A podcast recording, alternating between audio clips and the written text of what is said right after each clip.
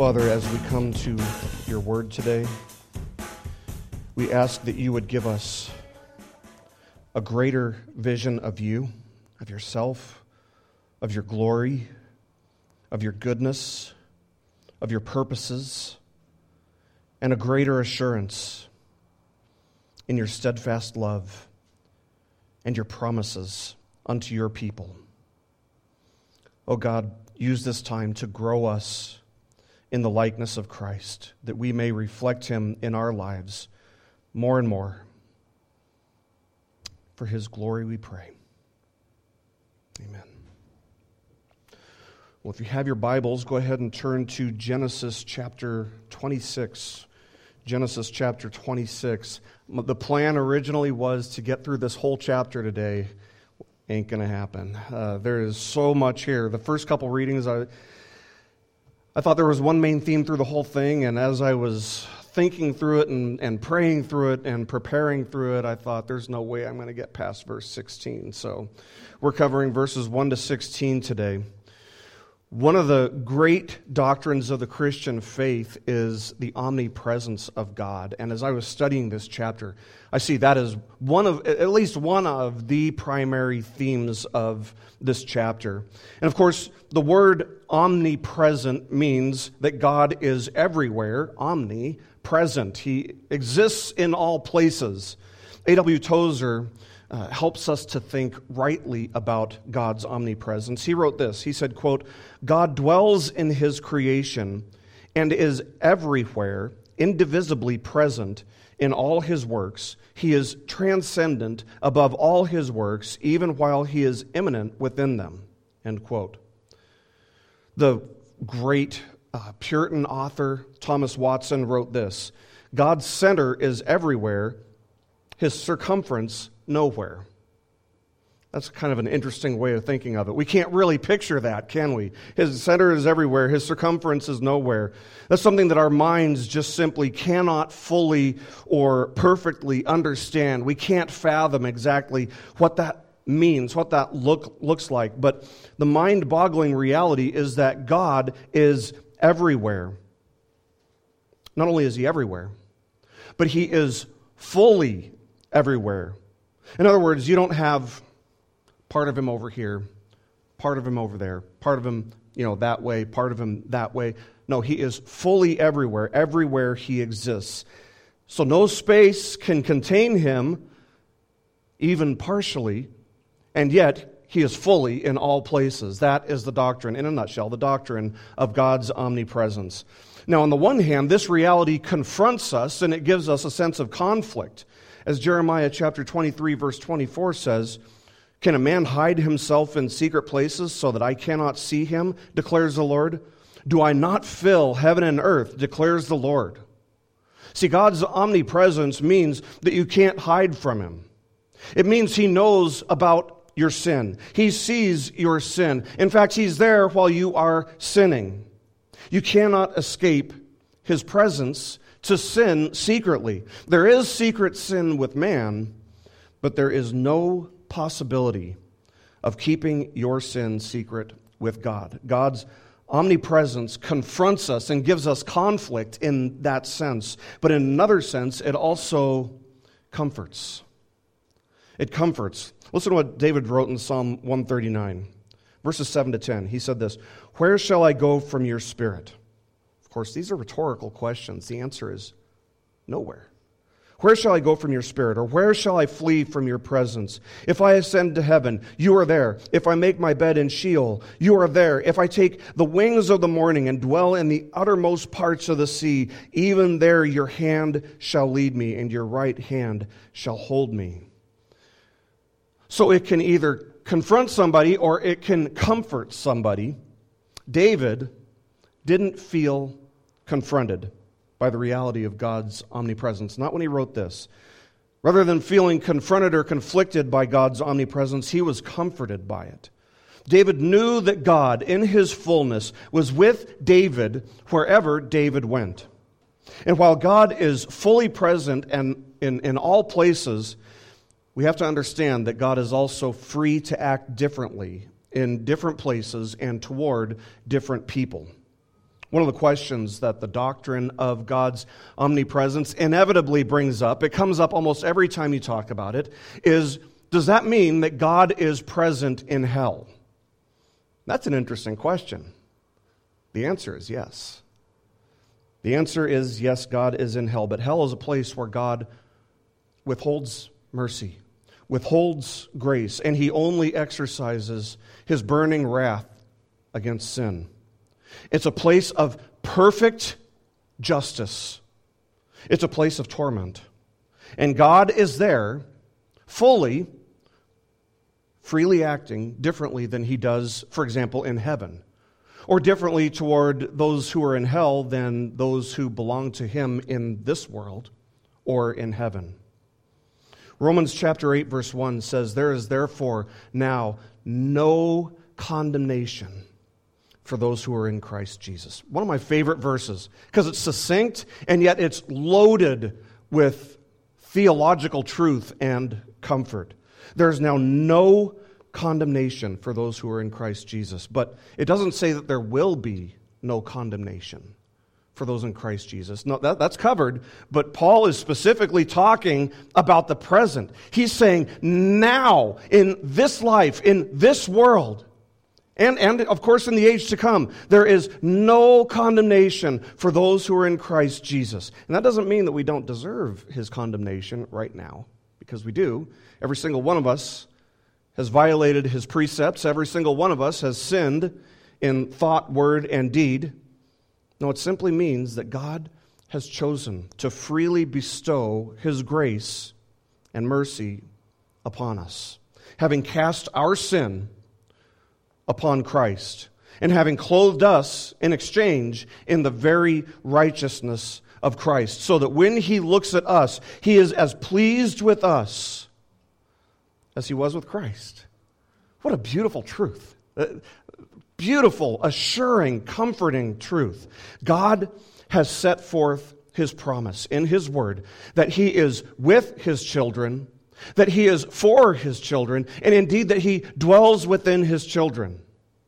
And as we study Genesis chapter 26, verses 1 to 16 today, we're going to see that that's one of the primary points of this passage. God is with his children, God is for his children, and God dwells within his children. It's been said that the most exceptional thing about Isaac is that there was nothing really exceptional about Isaac. He's a pretty boring person, to be honest. But that's not a bad thing necessarily. You know, it's not like we're loaded with stories about how he sinned or anything like that. But he's just not an exceptional person. He wasn't a very adventurous person, apparently. He was a very passive person, apparently. He was the son of an exceptional man, Abraham. And he's the father of an exceptional man, Jacob. But Isaac himself is really kind of obscure, at least in comparison to those two guys, in comparison to his father and his son. He's a very obscure figure. We don't learn a lot about him in the pages of Scripture, at least not in comparison to some of the other patriarchs uh, and matriarchs of the faith. What we do know about him comes from this chapter. And while we don't know much about him, this chapter will give us a picture of the way that the reality of God's omnipresence shaped the way that he lived. It shaped his decision making process, and that helps us to learn in light of God's omnipresence as well. So we start with verses 1 to 5. Chapter 26, we're looking at verses 1 to 5. It says, Now there was a famine in the land, besides the former famine that was in the days of Abraham. And Isaac went to Gerar to Abimelech, king of the Philistines. And the Lord appeared to him and said, Do not go down to Egypt. Dwell in the land of which I shall tell you. Sojourn in this land, and I will be with you and will bless you. For to you and to your offspring I will give all these lands, and I will establish the oath that I swore to Abraham your father. I will multiply your offspring as the stars of heaven, and will give to your offspring all these lands, and in your offspring all the nations of the earth shall be blessed, because Abraham obeyed my voice and kept my charge, my commandments, my statutes, and my laws. The first thing that jumps out at me as I read that is this is all God's doing. I will do this. I will do that. I'm going to do this. I'm going to do that. And it's all God's going to do all these things. Amazing. The previous passages in chapter 25 showed us the doctrine of election, how it's, it's illustrated uh, in uh, the story of Jacob and Esau. And we saw how Esau, uh, Isaac's favorite son, we should note, uh, pursued carnal living. And he despised the offer of God's blessing, he despised his birthright. But now we're going to fix our focus on Isaac as the main character of this chapter. And we have to remember that Isaac was a righteous man. He was a righteous man, but like anyone else who descended from Adam, Isaac was flawed. He was far from perfect. He was by no means perfect. So, no, like any and every other son of Adam, the fact that he was declared righteous wasn't an indication of any goodness or any potential goodness, even within himself. No, it was the goodness, it was the righteousness of God imputed to him by the grace of God alone, through faith alone. See, on his own, as we're going to see today especially, Isaac was, was flawed. He was very imperfect, quite unrighteous. And we're supposed to see that. We're supposed to see that he's a flawed character because let's be honest, if he wasn't a flawed character, if the characters of the Bible weren't all flawed except for one, we couldn't identify with them. We couldn't say, we, well, we, we have something in common with them. No, we can relate to these people. We can relate to Isaac because we have flaws too. And not only are we supposed to see that Isaac was a, a deeply flawed and unrighteous person on, on his own, but we're also supposed to see that the sins of Abraham, the sins of Isaac's father, were carried on in Isaac's life. If you remember, Abraham had this, this tendency that whenever things seemed like they were getting shaky, whenever things didn't feel perfectly safe and sound, Abraham would take matters into his own hands rather than trusting in the Lord to sustain him and to provide for him. And one of the first times that we saw Abraham do that was all the way back in Genesis chapter 12 when there was a famine in the land. And Abraham decided that instead of seeking the counsel of the Lord. And instead of waiting on the Lord to provide, he headed down to Egypt, where the waters of the Nile would keep the crops growing and sustain all the life and all the agriculture of the region. Now, some critical scholars, when they come to this chapter, when they come to chapter 26, some scholars will say, well, it's obvious, it's apparent that whoever wrote this uh, was very confused because this is actually something that belongs in the story of Abraham. Uh, this chapter, you know, this passage was somehow accidentally duplicated from Abraham's life. But Moses, who's the author, Moses is actually very forthright, and he eliminates the possibility of that being the case right off the bat, telling us in verse 1 that this famine isn't to be confused with the famine that they had back in the days of Abraham. No, this is a totally different famine, and the author makes sure that we understand that. There's some very bad, very flawed theology out there that would have us believe that as God's people, we should be living in constant victory and that if we undergo any kind of hardship, if we undergo any kind of affliction, what that really is, is a reflection of a lack of faith, or it's a reflection of a weak faith. And this is an absolute lie from the pit of hell. No, in, indeed, God has decreed that He is causing all things to work together for His glory and for the good of his people. But the good toward which everything is working for us is not toward wealth, is not toward comfort, is not toward affluence, is not toward influence, is not toward financial prosperity. It is that we would grow in the likeness of Christ. And there's no task in all of the universe that is more impossible for man to accomplish on his own. It would be easier for you to prove that 2 plus 2 equals 1, or that a triangle has not three sides, but 13 sides, or 113 sides or 1,013 sides. It would be easier to prove these things than it would be for man to grow in even the smallest bit in the likeness of Christ on his own. But what is impossible for man is possible for God, who uses and who orders and who has decreed all things, including affliction, including hardship, including adversity, to grow us in the likeness of Christ. Now, let's be very clear about it then. Adversity or hardship or trials in the Christian life is normative. Suffering, pain, it's all normal in the Christian life. It is to be expected, it's ordinary. And it's exactly what you and I would choose for ourselves if we knew everything that God knows. How's that for a trip? That's weird, isn't it? We, we would choose adversity. You know, somebody, somebody hurting you. We would choose it. Somebody betraying you. We would choose it. Somebody running into our car. We would choose it.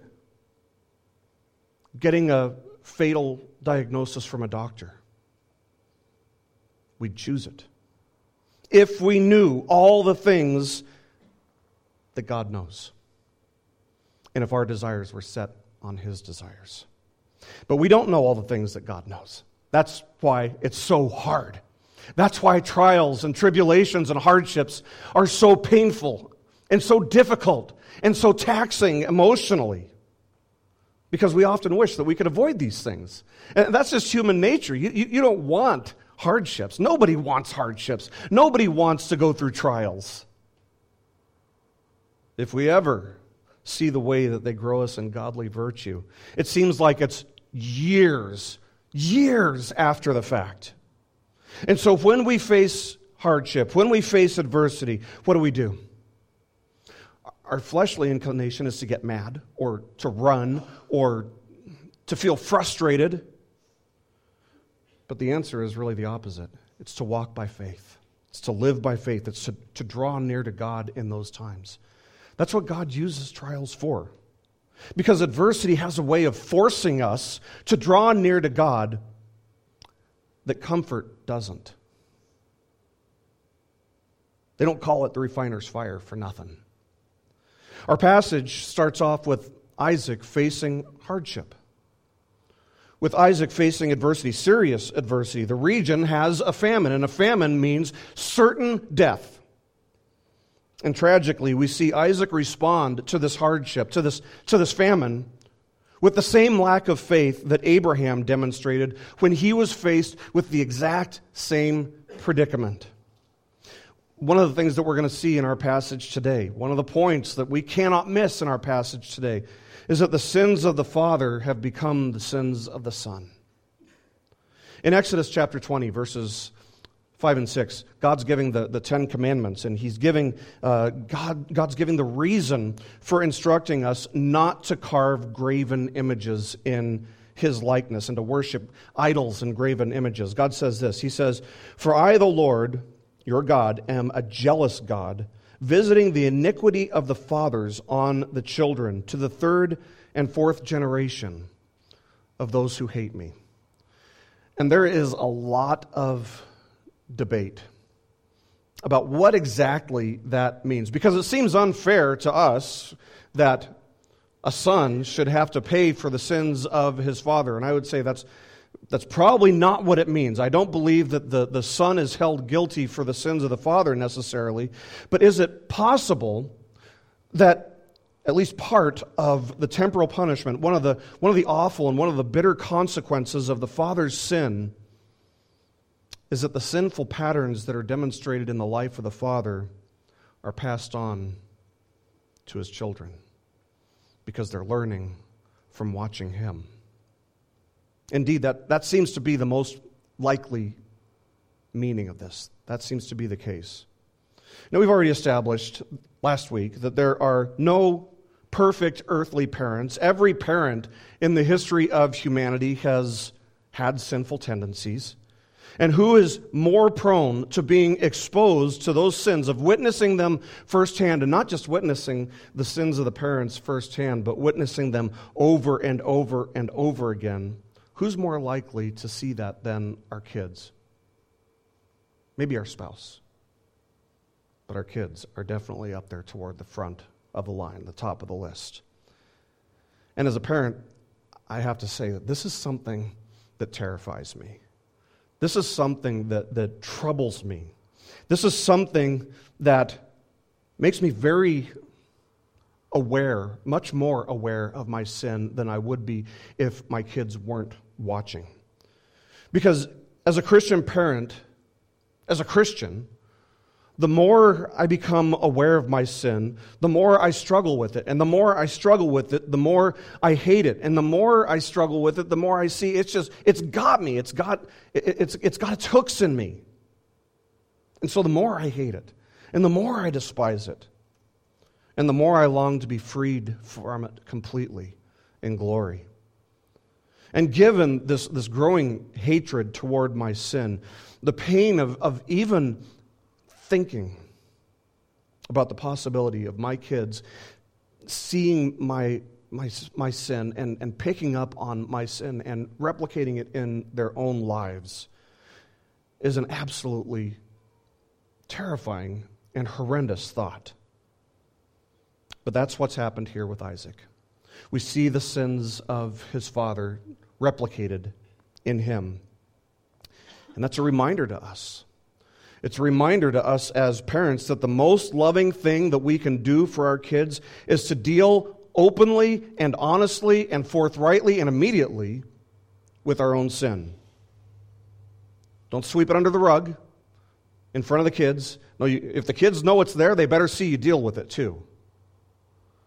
As one person I, I retweeted this past week said, he, he tweeted this. He said, Dads, be the chief of repenters in your home because you're likely the chief of sinners in your home.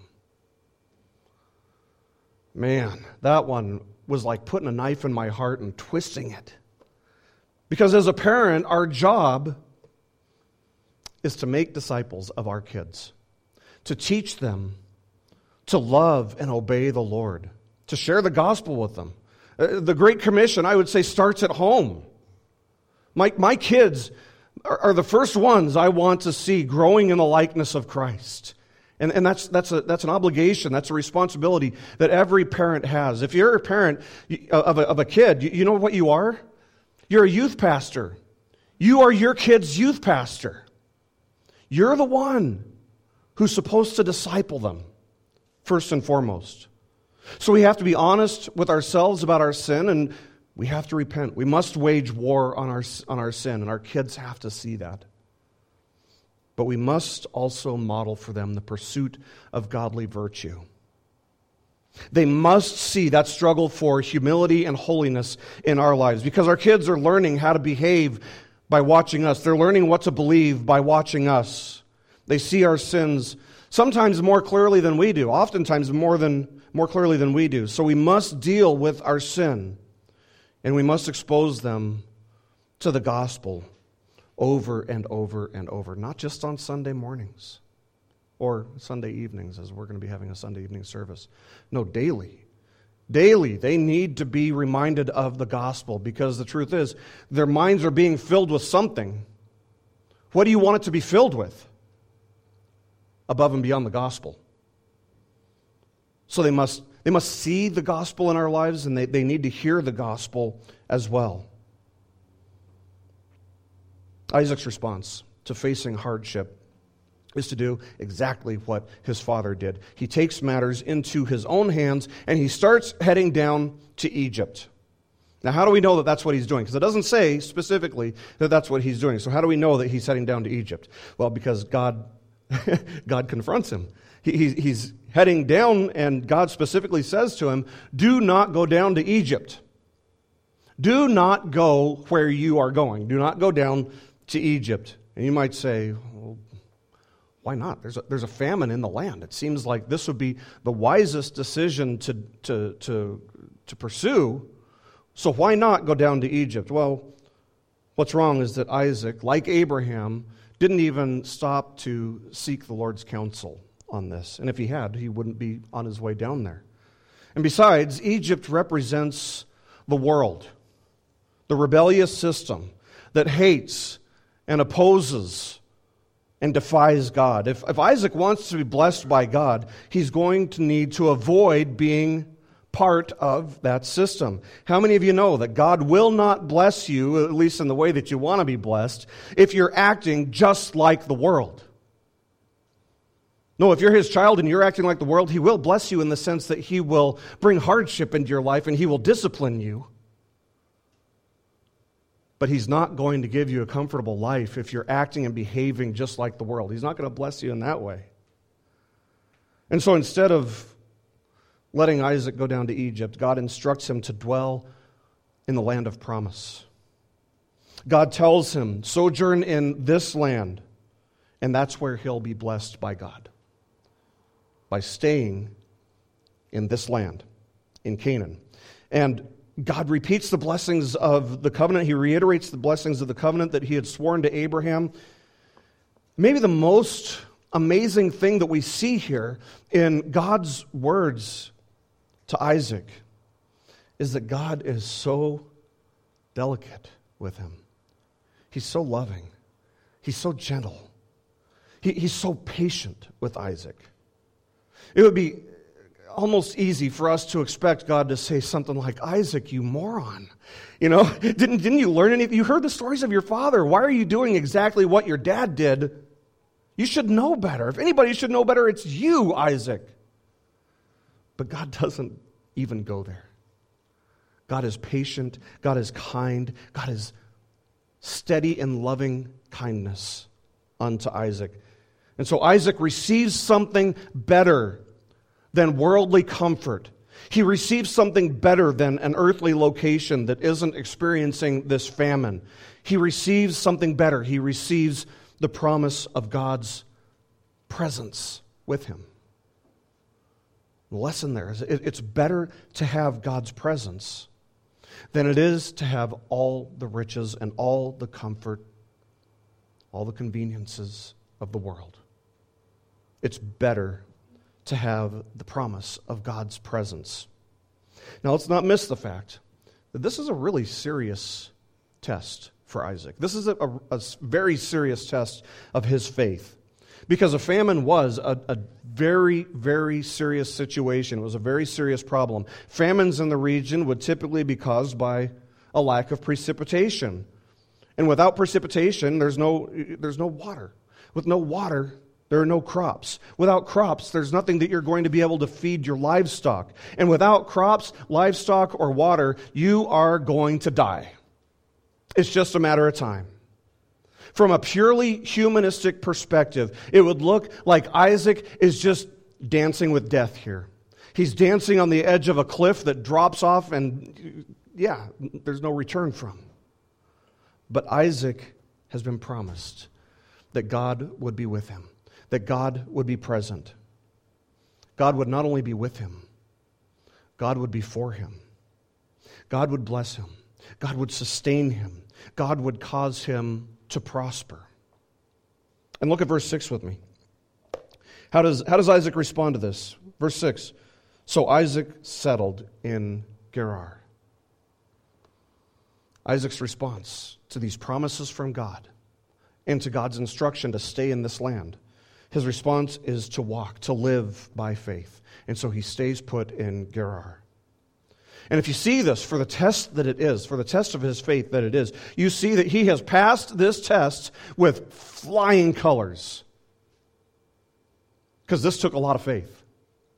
Let's keep in mind that this is the first time that Isaac has had what we would call a theophany, that is, um, God appearing to him.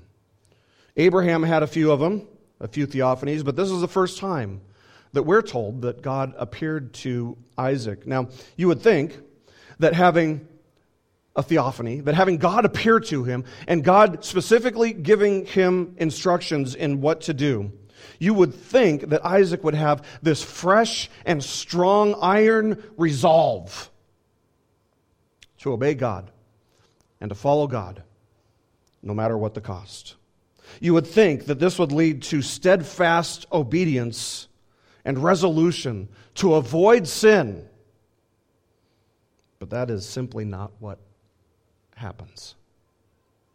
And so, what happens is that this turns out to give us a realistic portrait of how weak, of how frail, of how flawed, of how faulty, of how foul human nature really is.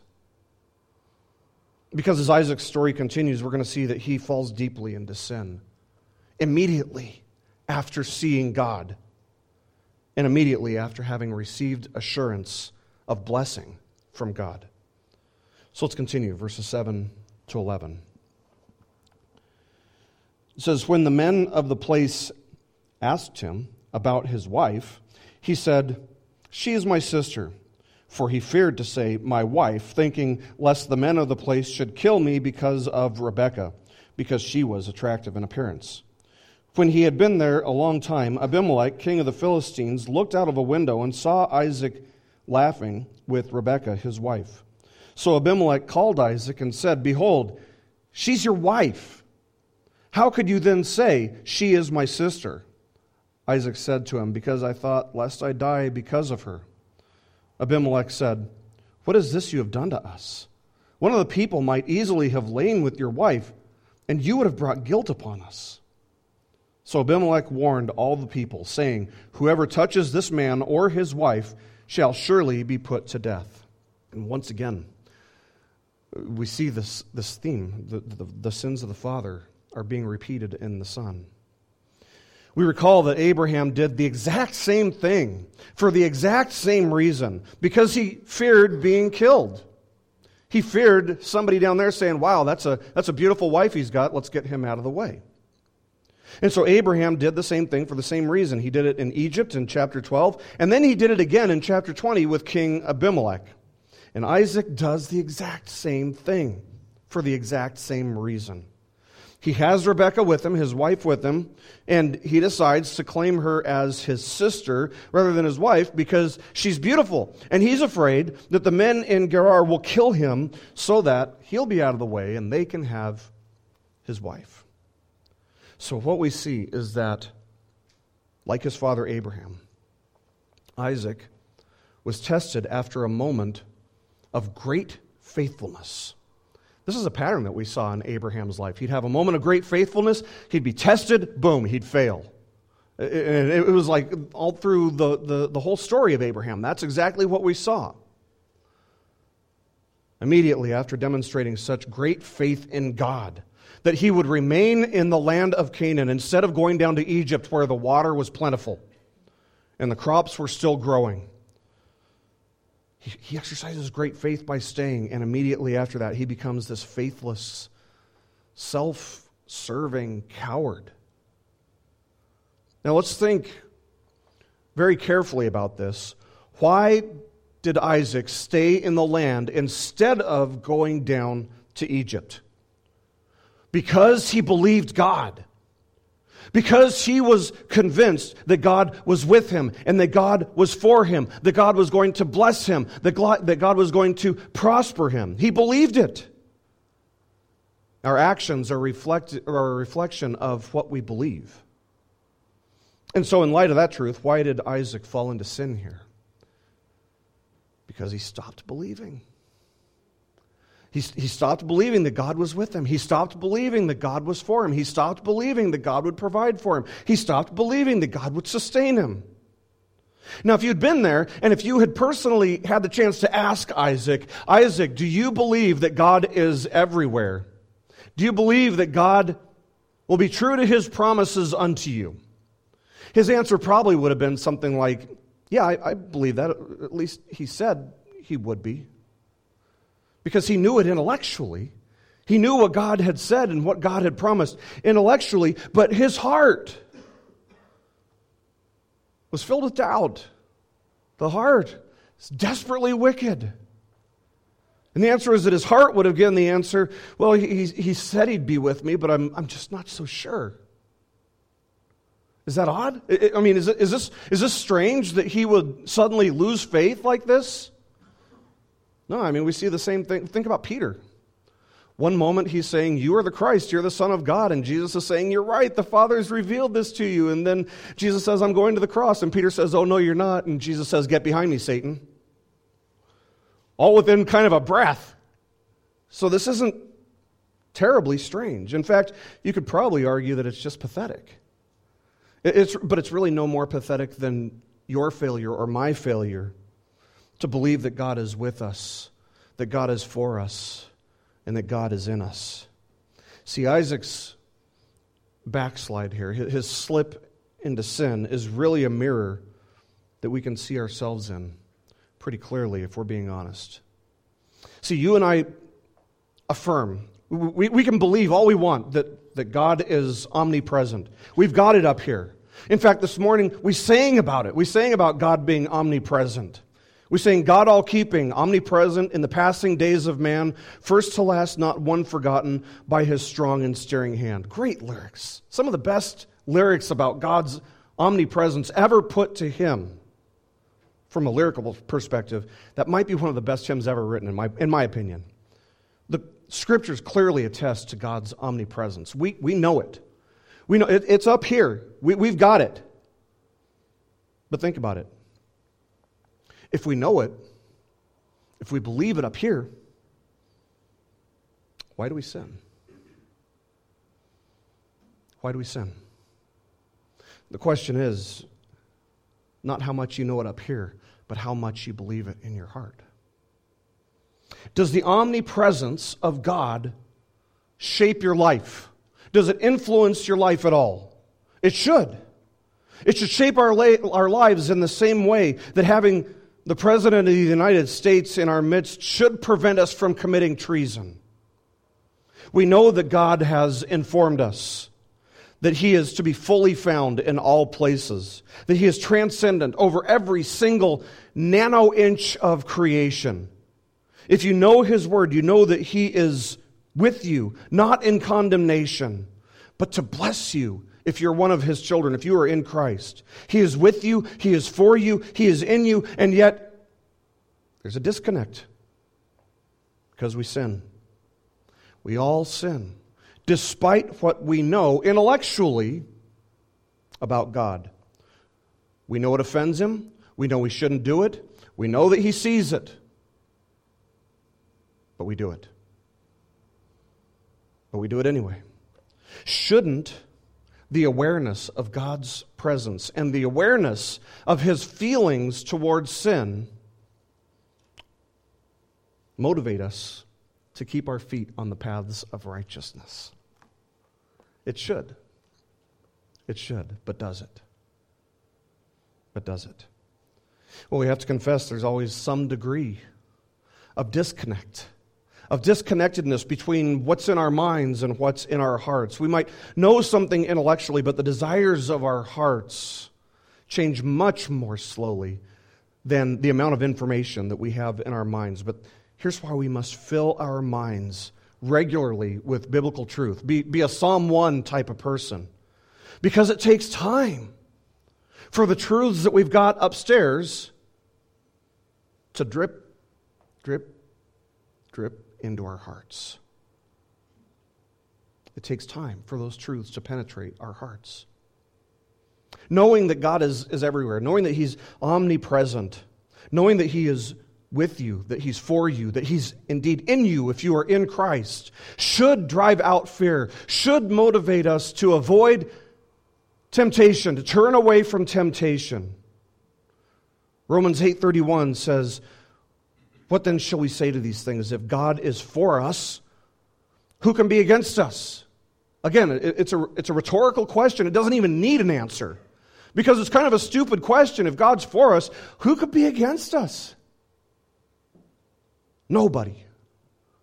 Nobody can stand against us because nobody can stand against God. And if God is with us, and if God is for us, indeed, if God is in us, nobody can stand against us. That's the point that Paul's trying to make there. And so Isaac falls into sin, and what happens? Abimelech just so happens to be passing by a window when he sees them together, and suddenly he realizes that he's been duped. Because the way Isaac and Rebekah are acting in the presence of each other isn't the way that brothers and sisters would act toward each other, if you know what I mean. And so Abimelech sees it. He witnesses it with his own eyes.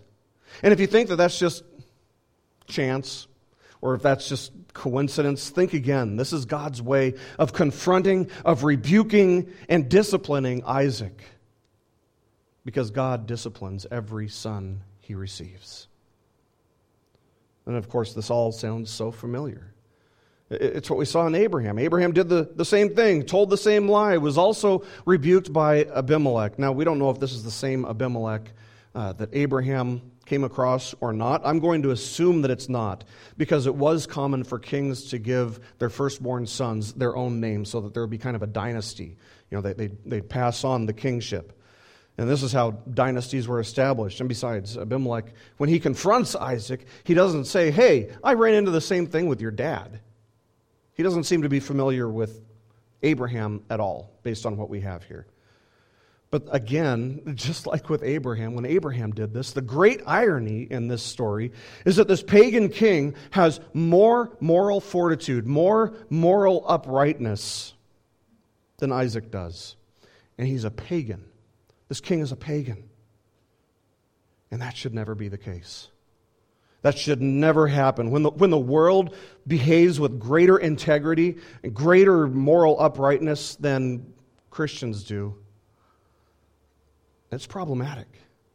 That's, that's very, very problematic. It destroys our, witnesses, our witness as uh, an individual, it destroys the witness of the church.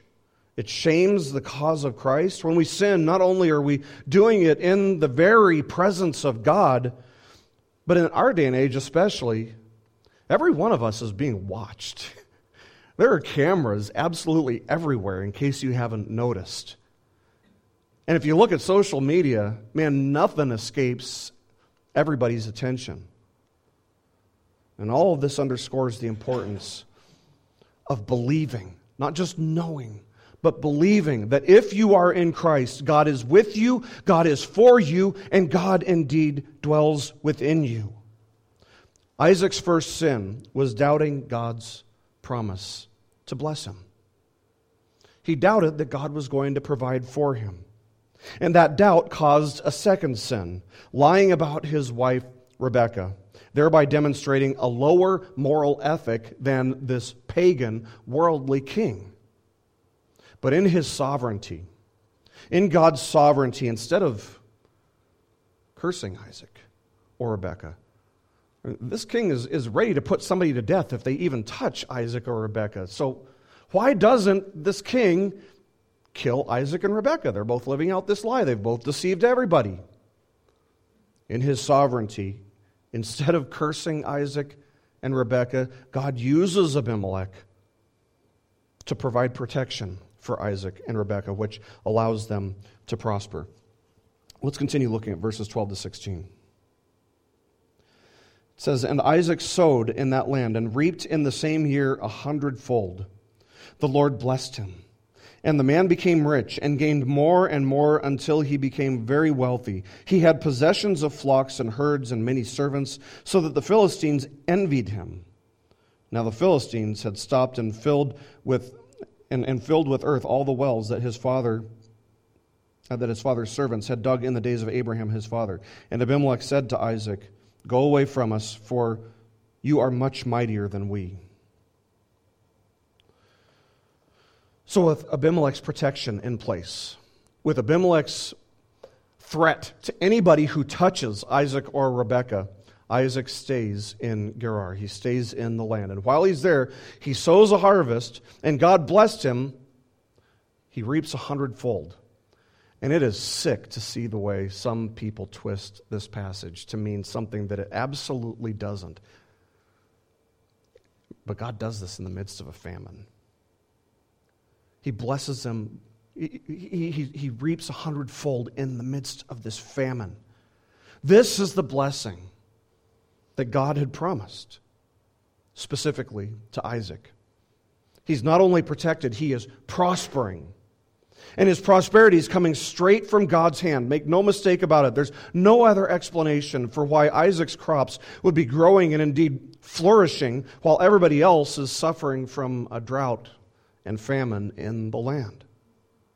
And what do you think happens when there's a famine and, and a drought and, and somebody suddenly has an enormous supply of crops at their disposal? Well, in a, in a free market, as this seems to have been, at least to some degree, the person who has all the food, who has all the crops, can make a lot of money. And it's just the principle of supply and demand. Since he's the one whose crops were flourishing, Isaac himself is the one who flourishes, he prospers. He became rich and gained more and more until he became very wealthy. And so this, this half of the, of the passage, this half of the, of the chapter, ends with the pagan Philistines who lived around Isaac growing in envy because they wanted what Isaac had. They wanted what he had in terms of finances, in terms of material. They didn't want his God. They didn't want his God. They wanted his material, but they didn't want what he had spiritually. And that's part of the tragedy of this passage. They wanted the worldly, carnal benefits that God had bestowed upon Isaac, but they did not want Isaac's God. They wanted the gifts, but they didn't want the gift giver.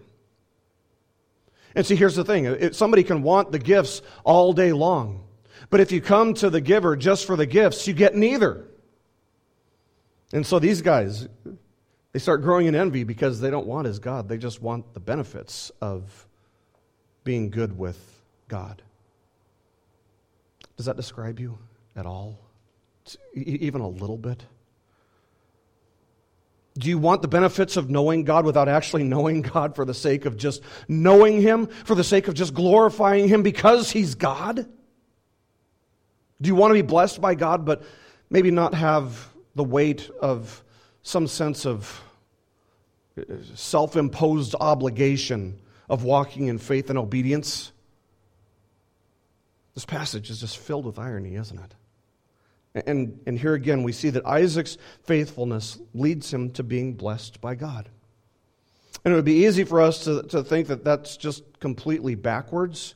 If it were up to us, we'd say that God should have withheld his blessing as a consequence of Isaac's sin. That would make a lot more sense from a human perspective. Think about it. That's the type of thinking that Job's friends had in their minds, Job's hardship, his, his affliction, had to be the result of something that he had done wrong, some sin, some grievous sin that he had personally committed. In their minds, he was getting, he had to be getting what he deserved. And if you carry that type of thinking over to this, this situation, you'd think that Isaac should be covered from head to toe in boils and sores and that his wife would be begging him, just curse God and die. But the beautiful thing is, that's not the way God operates. That's not the way God works. His blessings aren't poured out only on those who are good. His blessings aren't poured out only on those who deserve it, those who have earned it. And that the curse, curses pour out on those who are, are bad. That's not the way it works. You know, we, we hear people ask the question, you know, why do, why do bad things happen to good people? But the reality is, there are no good people. There are no good people as far as God is concerned. And the only exception would be his only Son, the Lord Jesus Christ, who stepped down from eternity, who took on flesh, was fully God, fully man, and yet never once for one nanosecond, never once did he stray from the will of the Father. He never sinned. So the real question isn't why do bad things happen to good people? The real question is why does God bless the wicked? Why does he even allow us to breathe? Why do good things happen to bad people? Because none of us, not a single one of us, deserves to be blessed by God. So, why does God bless Isaac rather than cursing him? For the same reason that the Father laid the iniquities, laid the sins of his people upon Jesus Christ, and then poured out his wrath in full against him, crushing him. He does it because it pleased him to do so. The truth is, only Christ deserved to have been on the receiving end of God's blessing because only Christ lived a sinless life. But the beauty and the glory of the gospel message is that the blessing that Christ has earned is given as a free gift to everyone who will repent, who will turn from their sin and turn to Christ, placing saving faith in Him instead. Listen, if you have not placed faith in Christ alone, God is still present in your life. He is still everywhere you go, but He is not for you. He is against you. Indeed, you are His enemy. So it's a reminder that we need to repent. If, if you haven't put your faith in Christ alone, you need to repent. You need to believe in the gift giver, and the gifts, the blessings will be yours. If you come to him only for the gifts and not for the sake of him just being the gift giver, you will get neither. You know, I'm studying for uh, this Ephesians series that we're going to be doing on Sunday nights. And as I'm doing this, there, there are words, I'm, I'm, going through chapter one over and over and over again. And there are words that, that just jump out at me. I want you to listen to what Paul says here. Um, verse, verse, starting in verse three, he says, Blessed be the God and Father of our Lord Jesus Christ, who has blessed us in Christ with every spiritual blessing in the heavenly places, even as He chose us in Him before the foundation of the world, that we should be holy and blameless before Him. In love, He predestined us for adoption as sons through Jesus Christ, according to the purpose of His will to the praise of his glorious grace, with which he has blessed us in the beloved. In him we have the redemption through his blood, the forgiveness of our trespasses, according to the riches and grace which he lavished upon us in all wisdom and insight. That word lavished. God didn't give us just enough grace to get by, He lavished it upon us. Think, think about it this way. The other day, I went out to the awning here in front of the church and I painted around the awning because we've got rain coming and we had some bare wood on there. And so I wanted to make sure that the wood was covered with some paint before the rain came. Now, if you think about somebody lavishing paint on, on the awning out there, do you think of it just being barely enough to get by, like take a couple drops and try to spread it as thin as you possibly can? No, the picture that's probably in your mind is of paint being on there so thoroughly that it's just dripping off. That, that you're using like three gallons for a, for a six ounce job. It's lavished on there, it's dripping, it's way more than you need. And that's the picture that Paul gives us of the blessing, of the grace, of the favor that we have through Christ every spiritual blessing in the heavenly places He has earned for us and He has given us. Not only has He given it to us, He has lavished it upon us. The story of Isaac reminds us of why it is so important to not only know, but to, to believe in our hearts that God is with us, that God is for us, and that God dwells within us. Life's hard sometimes. Affliction is guaranteed to come. Hardships are guaranteed to come. But what great comfort there is in knowing that God has promised that He will be there. And not only will He be there, but He will use it for your good.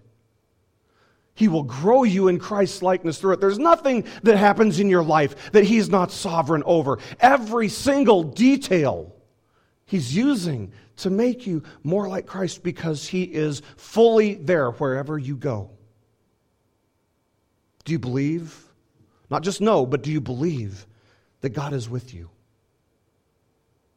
Do you believe that He'll be with you no matter what you face in the coming week? No matter what you face in the coming month, no matter what you face in the coming year, do you believe that He will be with you? Do you believe that as He's with you, He will be for you? Then don't fear. Don't flinch when temptation comes, when hardship comes. Don't give in to the, the temptation to compromise when it does.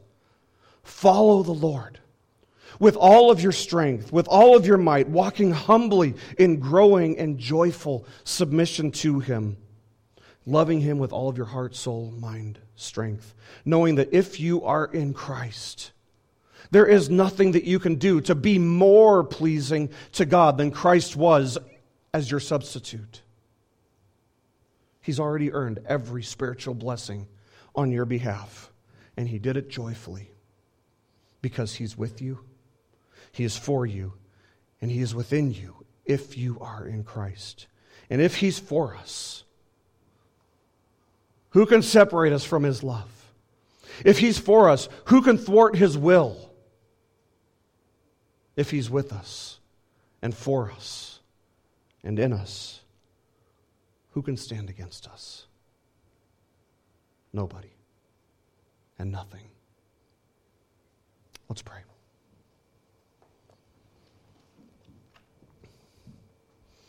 Oh, Father, what great, great assurance we gather from this passage, from your word, from the promise that you are with us and that you are for us.